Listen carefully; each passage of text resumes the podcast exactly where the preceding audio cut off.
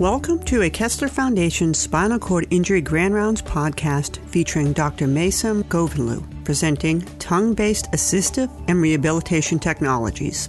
Dr. Ghovanloo is a professor and founding director at the GT Bionics Lab at Georgia Tech School of Electrical and Computer Engineering since 2007. In 2012, he started Bionic Sciences Incorporated, a technology transfer company where he serves as CTO he has authored or co authored more than 200 peer reviewed conference and journal publications on implantable microelectronic devices, integrated circuits, and microsystems for medical applications, and modern assistive rehabilitation technologies. He also holds eight issued patents. This presentation was recorded and produced by Joan Bank Smith creative producer for Kessler Foundation on Wednesday, April 18, 2018, at the Kessler Institute for Rehabilitation Conference Center, West Orange, New Jersey, and was hosted by the Northern New Jersey Spinal Cord Injury System, which is supported by a grant from the National Institute on Disability, Independent Living, and Rehabilitation Research. NIDILRR grant number 90 SI 5026. NIDILRR is a center within the Administration for Community Living, Department of Health and Human Services.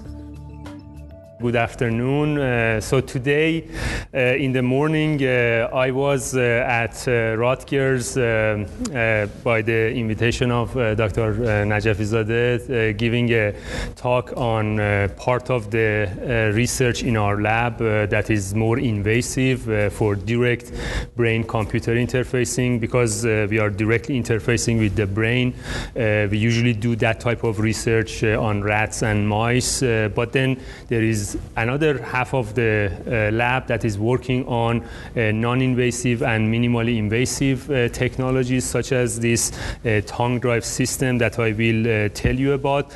Uh, I should say that in the interest of time, I might skip some of the slides to show you some of the kind of additional activities that is undergoing beyond uh, this uh, project, uh, but I would be happy to uh, answer any questions uh, at, at the end. Um, so for this uh, crowd, I really don't need to explain the spinal cord injury and the importance of the need for technologies that would enable individuals who end up being with paralysis of an organ um, as a result of an accident, uh, a fall, uh, act of violence, and so on and so forth.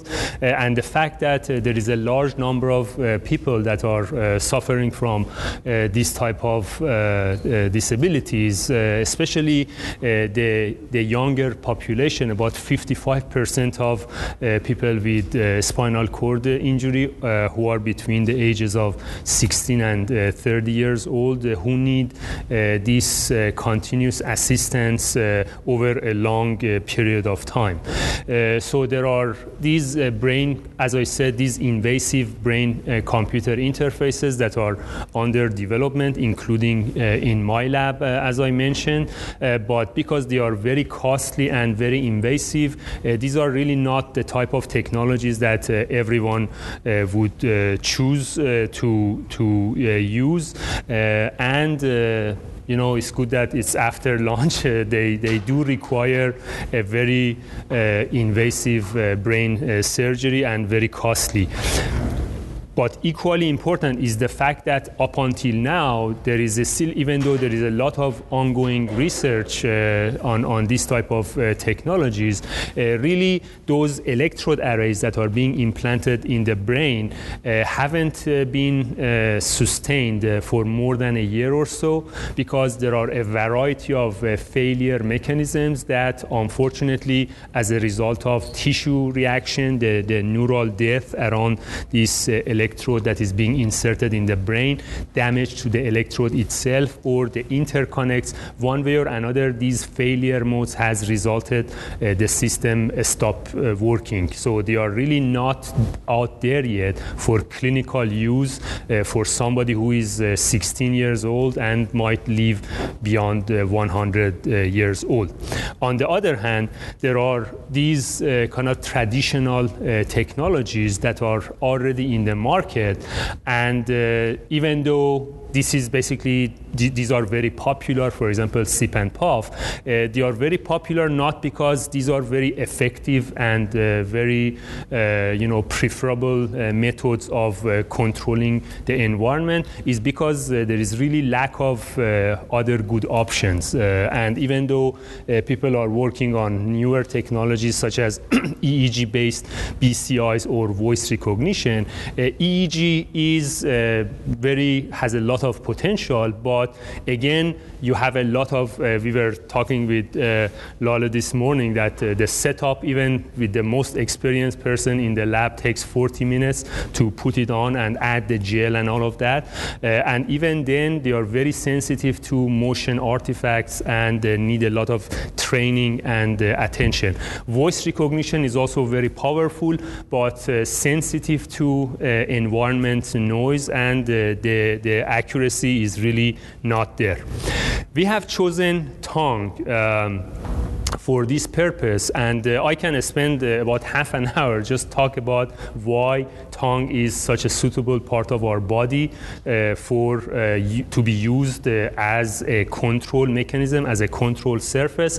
Uh, I touch on some very important ones. First of all, if you look at the cross section of the motor cortex on the upper right side, you will see that the area that is dedicated to uh, tongue and oral muscles in terms of the size of that area in the brain almost is the equivalent of the area that is uh, dedicated to hand and finger. This is just inherently in human brain. So this is why you can touch every single tooth in your mouth with the tip of your tongue without paying attention, without requiring training, and this can be very fast and accurate.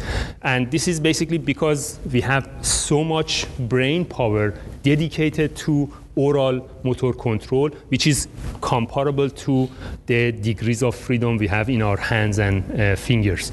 Uh, secondly, which is equally important, uh, you can see that there are basically connections uh, t- between the tongue muscles and the brain directly through the cranial uh, nerves, and uh, even the highest level spinal cord injury does not affect the tongue motion. So there are patients with very high level spinal cord injury that they cannot speak because the diaphragm is controlled through the spinal cord. So the air pressure is not there for them to speak. But in terms of, thank you very much. But in terms of uh, being able to move their tongue, uh, they can move their tongue without uh, any problem uh, because tongue has its own hotline to the brain. So in terms of coverage that the tongue motion or a technology that works based on tongue motion can provide, it can address all levels of spinal cord injury, whether this person can speak or cannot speak, whether this person is on a ventilator or not, and so on and so forth.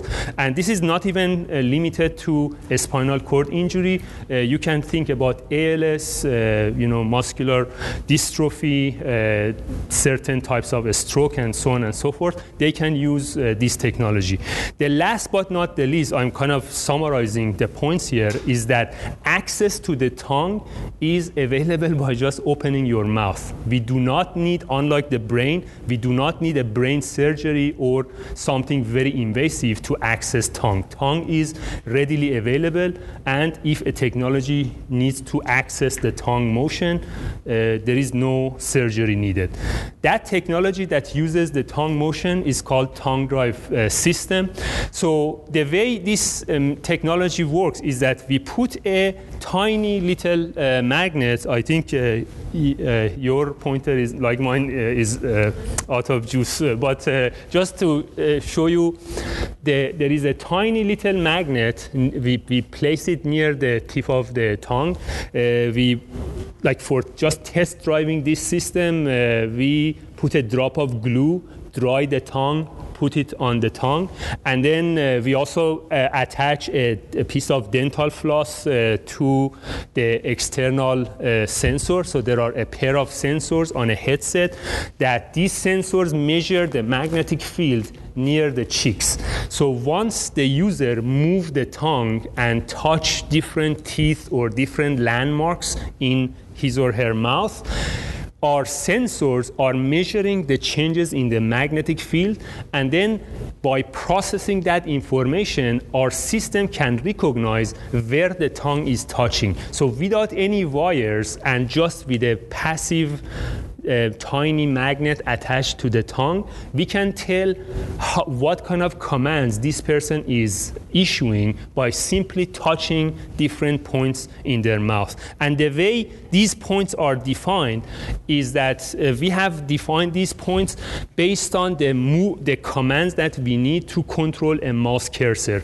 So you can see that we have down, up, left, right as touching these teeth on the four corners and then touching the cheeks are right click and left click. So we have basically co- uh, covered all the movements that uh, we need uh, for the tongue and the tongue movements are like this basically we tell the subject to touch these six different uh, positions, and that is enough to train the system. So once the participant in our study touch these different points 10 times on a random basis, the system will be trained, and then the next time he or she touches these points in his or her mouth with the, with, with the tip of the tongue, we can recognize what he or she wants to do.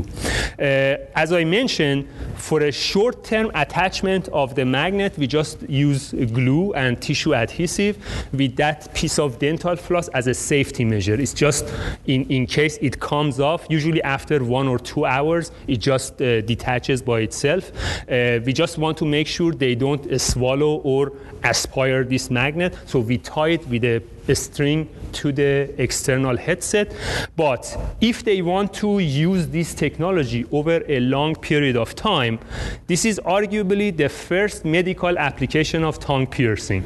So we basically put this uh, magnet inside the upper ball of a titanium uh, tongue tongue stud, and uh, we ask the subject to go to the nearest tattoo parlor, get a tongue piercing.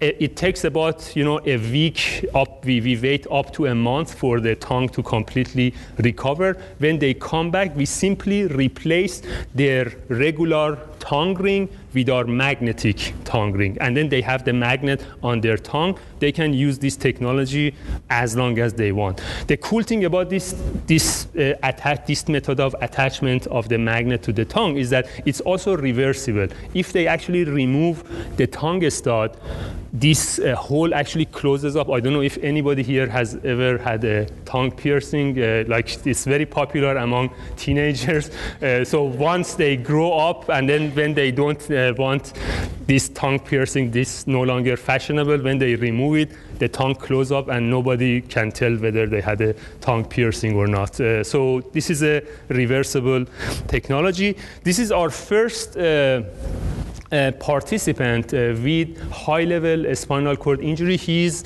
uh, as a result of a diving accident, uh, he became uh, uh, tetraplegic at, at level C4. So he was brave enough to be the first person Uh, participating in our study. And this is the, these pictures are taken right after uh, his tongue piercing at Shepherd Center. I just told the story a few minutes ago that uh, we had an interesting problem. Uh, I, I, had a consultant uh, for, for my lab for this research who was a tattoo parlor owner basically to we, we, were thinking for her to do the tongue piercing and then the insurance provider at shepherd center said that uh, we do not allow anybody without a medical degree to do any procedure on the patients they said only the shepherd uh, medical personnel can do the tongue piercing. So on one hand, I had the medical personnel that were trained in like the latest and greatest uh, medical technology, but had never done tongue piercing in their life. On the other hand, I had a owner of a tattoo parlor who could do tongue piercing without bleeding or pain uh, in with her eyes closed, uh, and she could not really do the procedure on our patients. So we basically went through the whole uh, basically steps of training our medical personnel how to do tongue piercing on healthy student volunteers. And then once they learn how to do tongue piercing, then they did the tongue piercing on our uh, patient uh, participants. So we, we did uh, this uh, tongue piercing, and then we came up with a series of uh, methods that are very popular among HCI population. HCI stands for human computer interaction. So there are certain tasks. How many of you have heard the term Fitts law?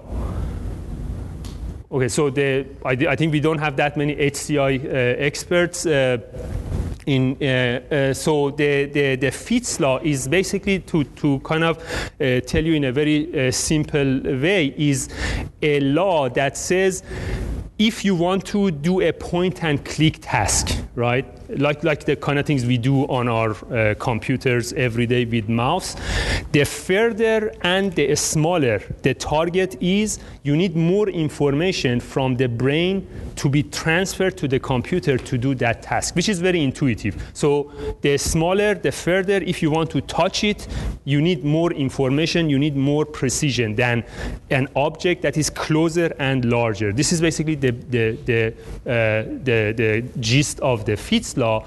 But the interesting thing about Fitts law is that it formulates an equation that when we show a set of random targets on the screen to the patient and then ask the subject to go with the cursor and click on these, um, these targets, the further and the smaller the targets, it calculates based on where they start and then where they hit and how close to the target they are. It quantifies the amount of information that is transferred to our device from the brain of the user to the patient. So you can think of a keyboard or a mouse or the tongue drive system or any other assistive technology that you use for computer access like a modem. It's a modem between your brain and the computer. So from one computer to another computer. If you want to measure the bandwidths, how many bits of information is going through your brain to the computer to do a certain computer access task, you need to use the Fitts law, and then Fitts law exactly tell you this is three bits per second or five bits per second, and then this assistive technology is faster than that assistive technology. So through a series of uh, tests that are again widely accepted in HCI community, we try to evaluate the performance of this device. And then that was only for computer access. For wheelchair control, this is something that uh, I believe you are uh, more familiar with. Uh, we, we had our participant drive their wheelchair using SIP and puff. On one hand, this is something that they were all very familiar with. They had years of experience using SIP and puff driving their wheelchair compared to the tongue drive system, uh, driving through the same obstacle course. And we designed the obstacle course to have all kinds of uh, things that happen in a daily life turning left, turning right, going through a loop, uh, going through a path, and then backing uh, down down and then uh, making a U-turn on the right side. And then we counted the number of times they hit the objects as well as the number of times that they went out of the uh, track, up, out of the obstacle course with one wheel or two wheels or all wheels uh, when they almost lost the uh, control. And uh, this is uh, if the video plays. Uh, so this is the gentleman who you saw uh, received the tongue drive uh, system. This lady, the physical therapist, is just walking as a safety measure. She has a, a, a basically emergency stop uh, button. And we ask, uh, his name is Jason we asked Jason to uh, just uh, stick his tongue out uh, so that uh, the, the viewer would see what he's doing with his tongue. Otherwise, he do not need to uh, stick his tongue out to control his wheelchair. All he need to do is to wear the headset and then touch like inside his mouth, touch the, the, the tooth that he has defined for uh, issuing these commands. And uh, in this case, basically, the command is being wirelessly sent to a, a, smartphone that is in front of him. The smartphone is giving him both visual feedback of what is happening and also sending the command to the wheelchair uh, electronics. So this is what we did uh, with all of our uh, 11 uh, participants. And uh, just to very uh, briefly uh, show you the, the result of uh, this study, in terms of the information transfer rate. So I told you that using those HCI, uh, widely accepted HCI measures, such as Fitts law, we can measure the bandwidth, the speed of this modem between the brain of the subject and the computer.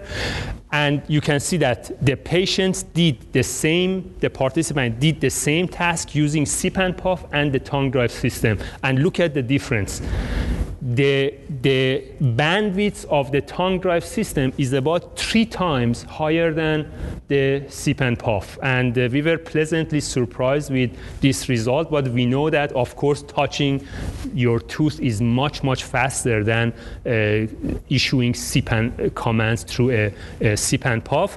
Uh, another thing that was very interesting uh, was driving the wheelchair. The interesting thing here was that uh, our our participants were really were not in this equal setting with, with respect to the tongue drive system. They were completely naive with respect to the tongue drive system. They had years of experience with SIP and puff. And then in comparison between SIP and puff and uh, the tongue drive system, you can see that in terms of completion time, they started like with, with tongue drive they started way higher than SIP and puff. And then over six sessions, actually, the, in terms of how long it took them to go through the op- obstacle course, they reached the same level just after six sessions. Uh, that's uh, in terms of completion time. In terms of the number of navigation errors, such as hitting the obstacles or going out of the track, you can see that they did much worse with tongue drive. But once again, after six sessions, they reached to the level that they were doing with SIP and puff We believe that if they had not even years, months of experience with tongue drive, they would have completely done better than uh, SIP and because in the previous slide I showed you SIP and excuse me, tongue drive could be three times as fast as uh, SIP and in terms of the bandwidths. Um, and now, just to tell you where we are, this, this experiment uh, was done about uh, two, four years ago. But now we are moving from a single modality tongue drive, which is just you know, th- those six commands that I showed you early on is like six switches. So the original tongue uh, tongue drive system is only a switch based or a discrete controller. Now we are adding a, an inertial sensor on the same headset, but in addition to that, we are adding microphones to the same headset, and as a result, we are creating a multimodal uh, tongue drive system. And as a result, actually, let me show you uh, how the uh, current system looks like. It has an inertial measurement unit on the same headset, it has the magnetometers on the same headset, and it, ha- it has a microphone. So with microphone, we allow the user to do texting and typing. With inertial measurement unit, we allow the user to do the, the, the proportional control, basically moving the cursor very quickly with the head motion. And with the tongue drive, we do the switch-based control, such as mouse clicks or selections and so on and so forth. So in one single headset, we have combined is, uh, typing, proportional control, and switch-based control just with one uh, headset. And uh, another interesting thing about this system is that now it has a powerful enough microcontroller that it does all the signal processing on the headset itself. So the headset is a standalone and can directly send the commands that it detects by, by touching different teeth to the target uh, devices. So again, in the interest of time, I don't go through the engineering part of it. This is the block diagram of the system. Uh, those of you who are interested in this, you can just email me. I will send you the, the, the, paper that explain the, the engineering.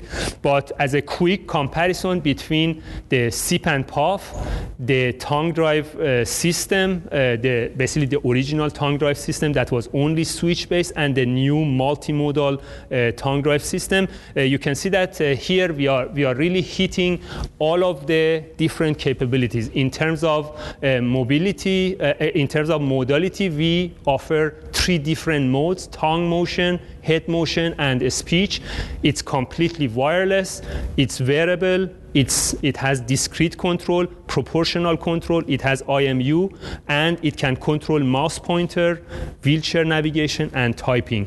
Really whatever we can potentially offer through one single assistive technology, we have included in this uh, multimodal system. And we hope that uh, we can actually, one of the reasons that I'm uh, here and uh, we're, we're uh, talking uh, to some of the directors and researchers is whether this, this system, assuming that we can raise the the, the funding to, to test it here. The, the new one, the, the new multimodal system would be something to be tested here uh, with the very uh, active uh, uh research uh, participants and the excellent researchers that you have here and compare it with some of the uh, other technologies. Um, so again, I have uh, some of the additional uh, engineering uh, details which I skipped through. This is the like uh, this is uh, like a credit card size computer that uh, we have included in our wheelchair controller. So this board, uh, which is called uh, BeagleBone, is actually like a little computer and has uh, the similar processing capability as a smartphone. And this is the interface between the tongue drive, the multimodal tongue drive headset, and the smartphone. So that board and a display is part of this little box that we put below the display of the wheelchair, and the there is this uh, connection to the wheelchair electronic as an alternative control, that D-type connector that you have in front of the wheelchair. All we need to do is to connect this D-type connector to that uh, wheelchair controller. Then the user should be able to use the tongue drive system to drive his or her, as simple as that. And then there is also a simple display that shows the user what kind of command he or she is issuing.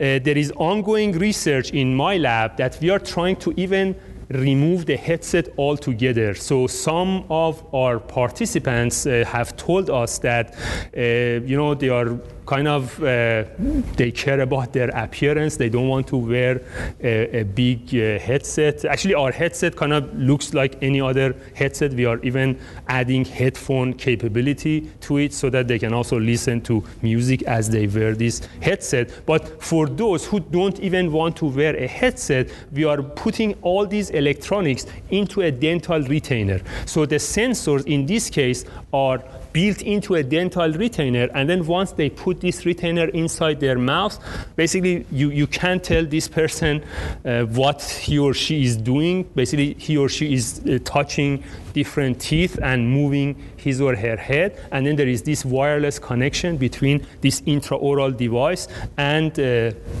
the cell phone or all other uh, devices around him or her that uh, just receive the command and activate and uh, do the job.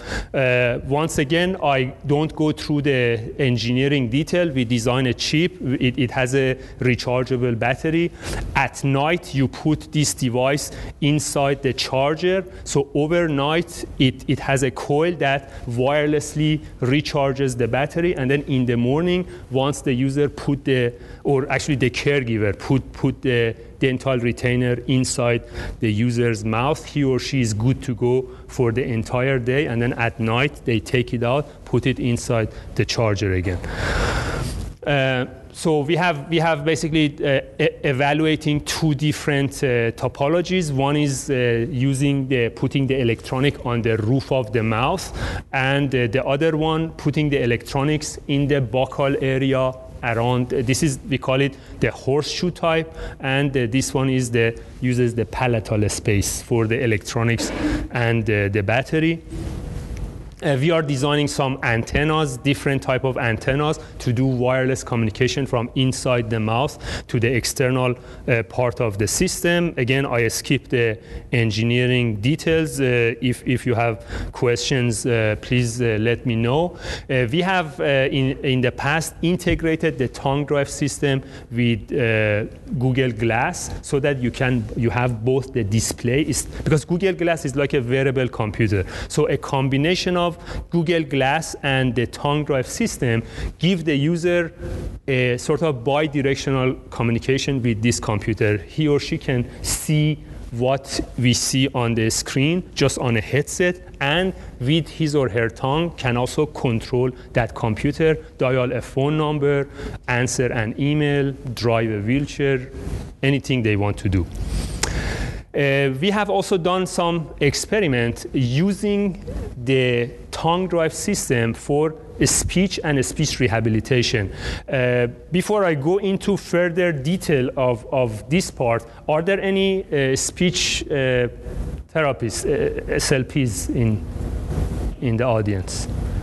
Not, not that many. okay, so um, well, of course, uh, after a stroke, one of the most important problems uh, is uh, speech uh, impairment.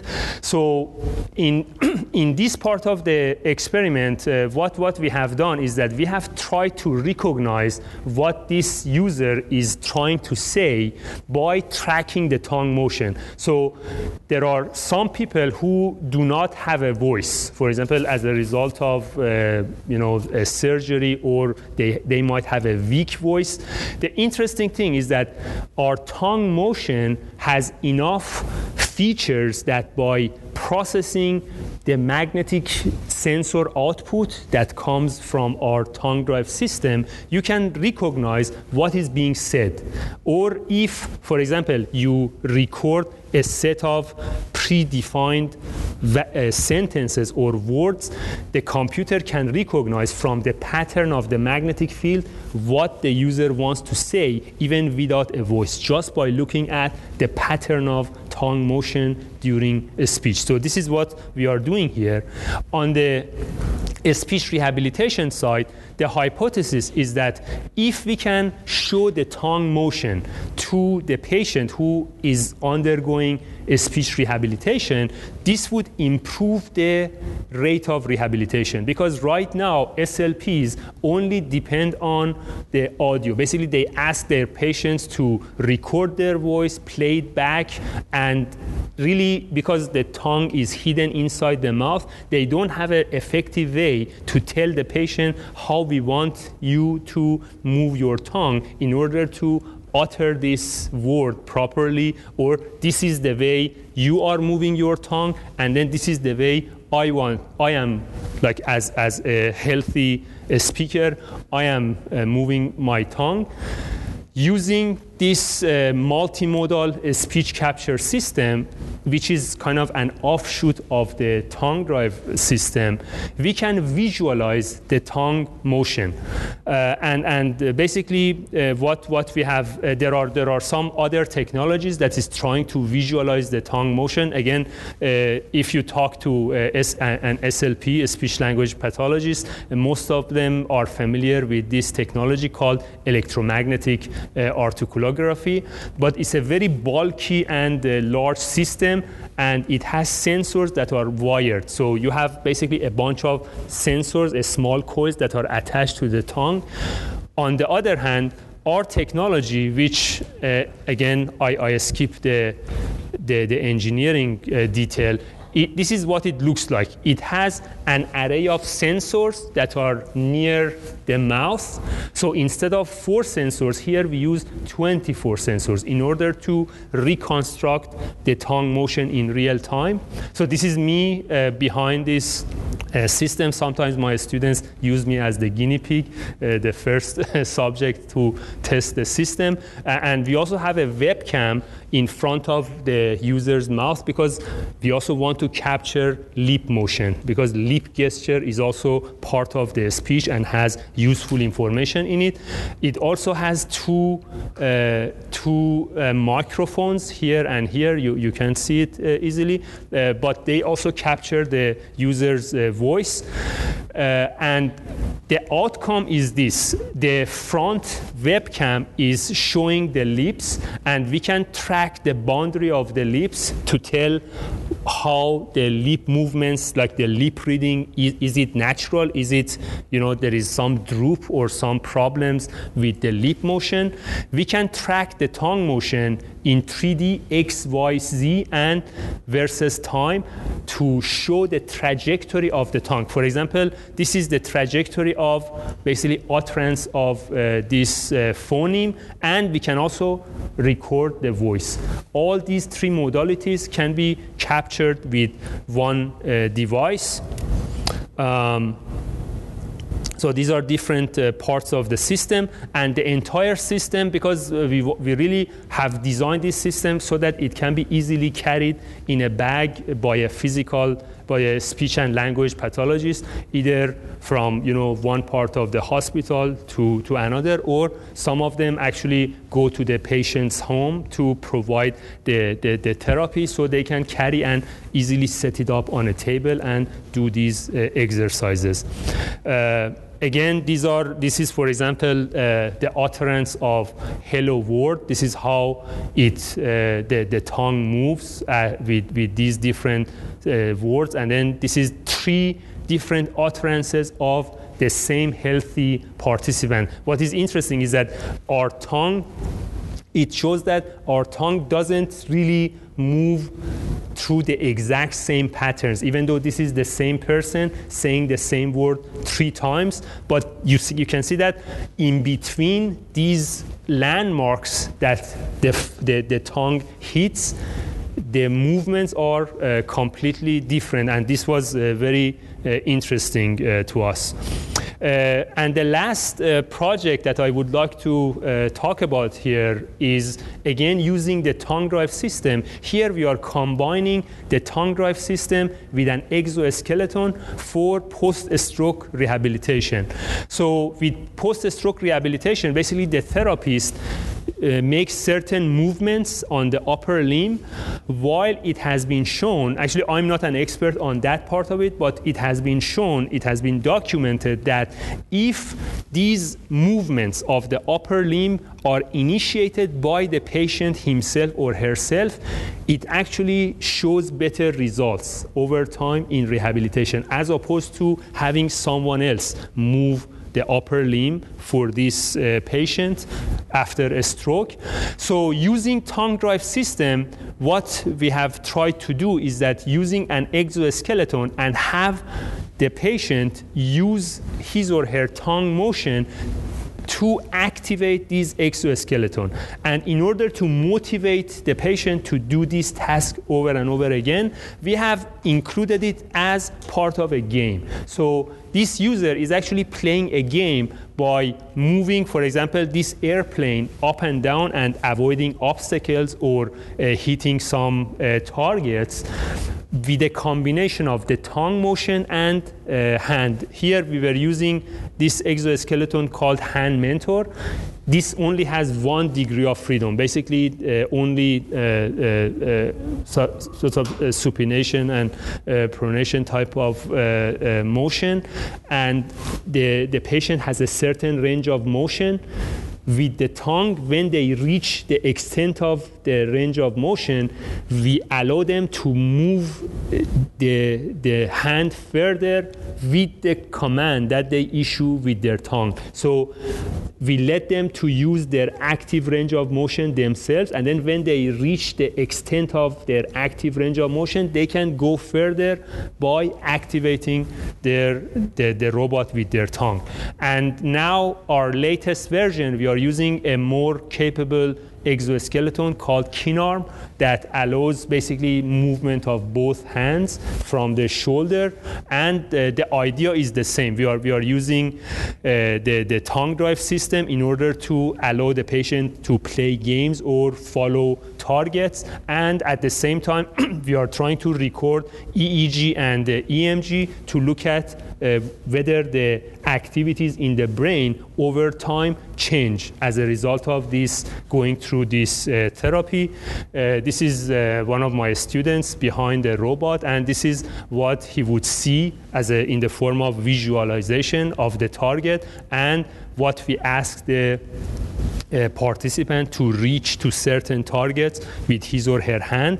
So either he or she can reach with his hand, or if they can't, they can use the tongue drive and get help from the robot to reach to those uh, targets. So again, I, I skip uh, some of the details. This is the active range. If the target is out of the active range, they try to reach the target uh, using the, the tongue drive system.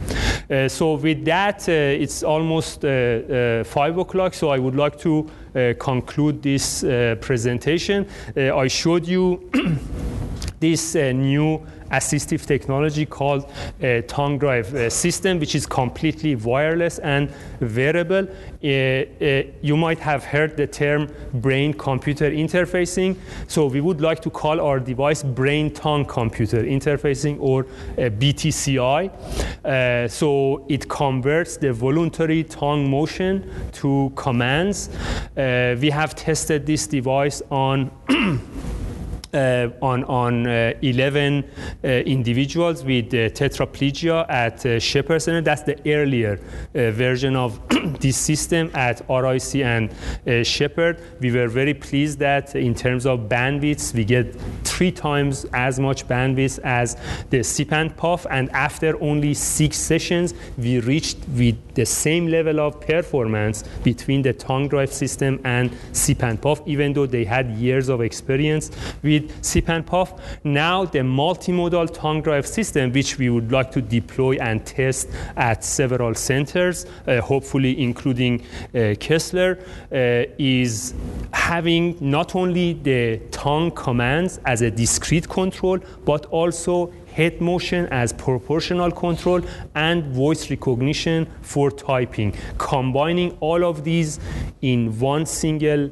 headset, wireless headset, and see what the patients can do with this system in their uh, daily lives. Uh, and this can be combined with other computers, other wearable devices such as Google Glass and wheelchairs and so on and so forth. Uh, so I would like to thank my, my lab uh, and uh, the students and postdocs that have done all this uh, work as well as the sources of funding and quite a few uh, collaborators. Thank you very much for your attention. Be sure and check out our next podcast with Dr. Nathan Hogaboom, one of our newest postdoctoral fellows from our Spinal Cord Injury Research Lab at Kessler Foundation. He will be presenting transfer skills in soft tissue injuries in wheelchair users with spinal cord injury on Thursday, May 10, 2018. For more information about Kessler Foundation and our researchers, go to KesslerFoundation.org. That's K E S S L E R F O U N D A T I O N dot O R G. Like us on Facebook, follow us on Instagram, listen to us on SoundCloud, and tweet with us on Twitter.